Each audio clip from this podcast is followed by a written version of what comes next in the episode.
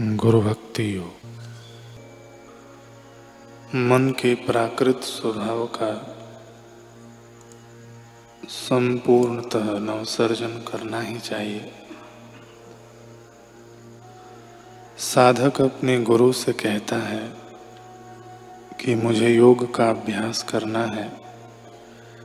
निर्विकल्प समाधि में प्रविष्ट होने की मेरी आकांक्षा है। मैं आपके चरणों में बैठना चाहता हूँ। मैं आपकी शरण में आया हूँ।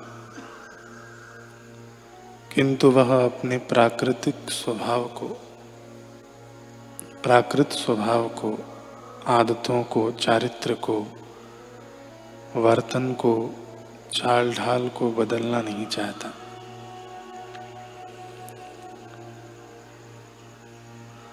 आपको मोक्ष के चार साधनों के लिए तैयारी करके ब्रह्मनिष्ठ एवं क्षोत्रिय ब्रह्मश्रोत्रिय गुरु के पास जाना चाहिए। आपको अपने संदेह दूर करना चाहिए। आपके गुरु से प्राप्त किए हुए आध्यात्मिक प्रकाश की सहायता से आध्यात्मिक मार्ग में चलना चाहिए। आपका ठीक प्रकार जीवन निर्माण हो जाएगा।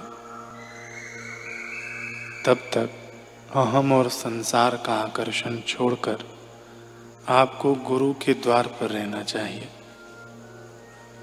ठीक ही कहा है कि सम्राट के साथ राज्य करना भी बुरा है। न जाने कब रुला दे। गुरु के साथ भीख मांग कर रहना भी अच्छा है। न जाने कब मिला दे। आत्म साक्षात्कार सिद्ध किए हुए पुरुष का व्यक्तिगत संपर्क बहुत उन्नति कारक होता है।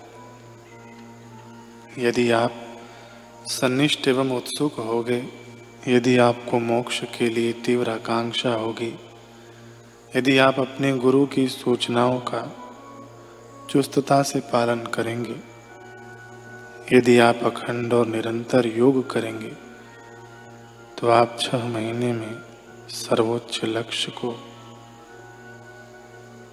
सिद्ध कर सकेंगे।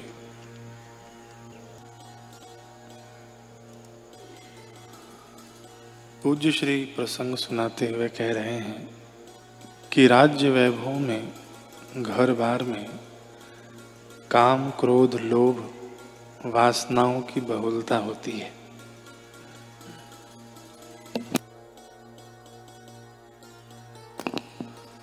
और ईश्वर को पाना ही मनुष्य जीवन का सार है।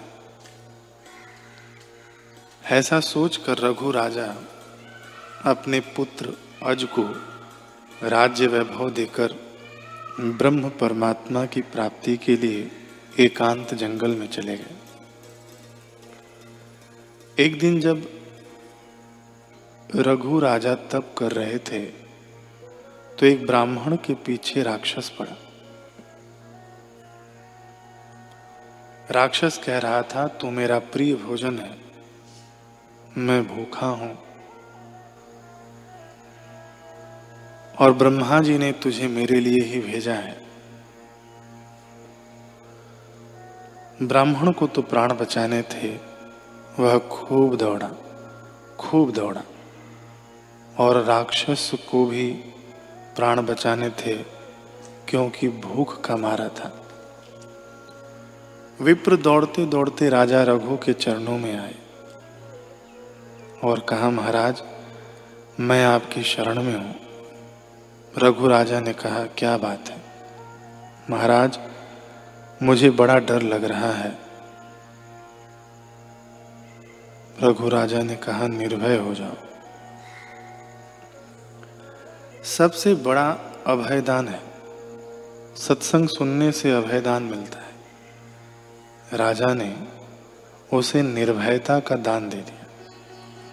अब जो शरण आया है और जिसे अभयदान दे दिया है, उसकी रक्षा तो अपने प्राणों की बाजी लगा के भी करना कर्तव्य कर्तव्य हो जाता है। शरणागत वत्सलता का यह सिद्धांत है। रघु राजा इस सिद्धांत को जानते थे। इतने में वह राक्षस छोड़ो छोड़ो कहता हुआ वहाँ आ पहुँचा। बोला, महाराज, आप इसे छोड़ दो, मैं भूखा हूँ। यह आहार ब्रह्मा जी ने मेरे लिए तय कर रखा है। राजा ने कहा, यह मेरी शरण आया है, मैं इसका त्याग नहीं करूँगा। राक्षस ने कहा, मैं भूखा हूँ। आप इसको शरण देंगे तो मैं भूख के मारे मर जाऊँगा। आप तपस्वी, प्राणी मात्र में भगवान को देखने वाले, सबके लिए निर्वैरता रखने वाले हैं तो फिर मेरा शिकार छीन कर मेरे लिए वैरी जैसा व्यवहार क्यों करते हो, राजन? आप इसको बचाओगे तो मुझे मारने का पाप आपको लगेगा। राजा ने कहा, मैं इसका त्याग नहीं करूँगा। तुम अपनी पसंद का कोई और दूसरा आहार मांग लो। महाराज, मैं राक्षस हूँ। मांस मेरा प्रिय आहार है। आप तो शास्त्रज्ञ हैं। जानते हैं कि अपने कारण कोई भूख से पीड़ित होकर मरे तो पाप लगता है। इसको शरण दे बैठे हैं तो क्या आप मुझे मारने का पाप करेंगे? रघु राजा असमंजस में पड़ गए कि मेरा व्रत है निर्वैर सर्वभूतेशु किसी से वैर न करना, किसी का बुरा न चाहना। अब ब्राह्मण की रक्षा करता हूँ तो यह बेचारा राक्षस भूखा मरता है, और राक्षस की रक्षा करता हूँ तो ब्राह्मण की जान देनी पड़ती है। अब मैं क्या करूँ? तब उन्हें अपने गुरु वशिष्ठ जी का सत्संग याद आया कि कठिनता के समय में हरि नाम स्मरण ही एकमात्र रास्ता है। मात्र इतना सा वचन अपने गुरुदेव का उन्हें याद आया।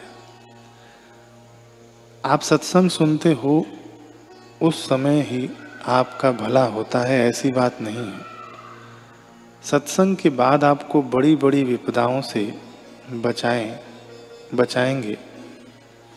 सत्संग के शब्द आपको बड़ी बड़ी विपदाओं से बचाएँगे। और बड़े बड़े आकर्षणों से, मुसीबतों से भी बचाएँगे। मनुष्य जब असमंजस में पड़े तो उसे क्या करना चाहिए? भगवान का नाम लेकर शांत हो जाए। फिर भगवान का नाम ले और फिर शांत हो जाए।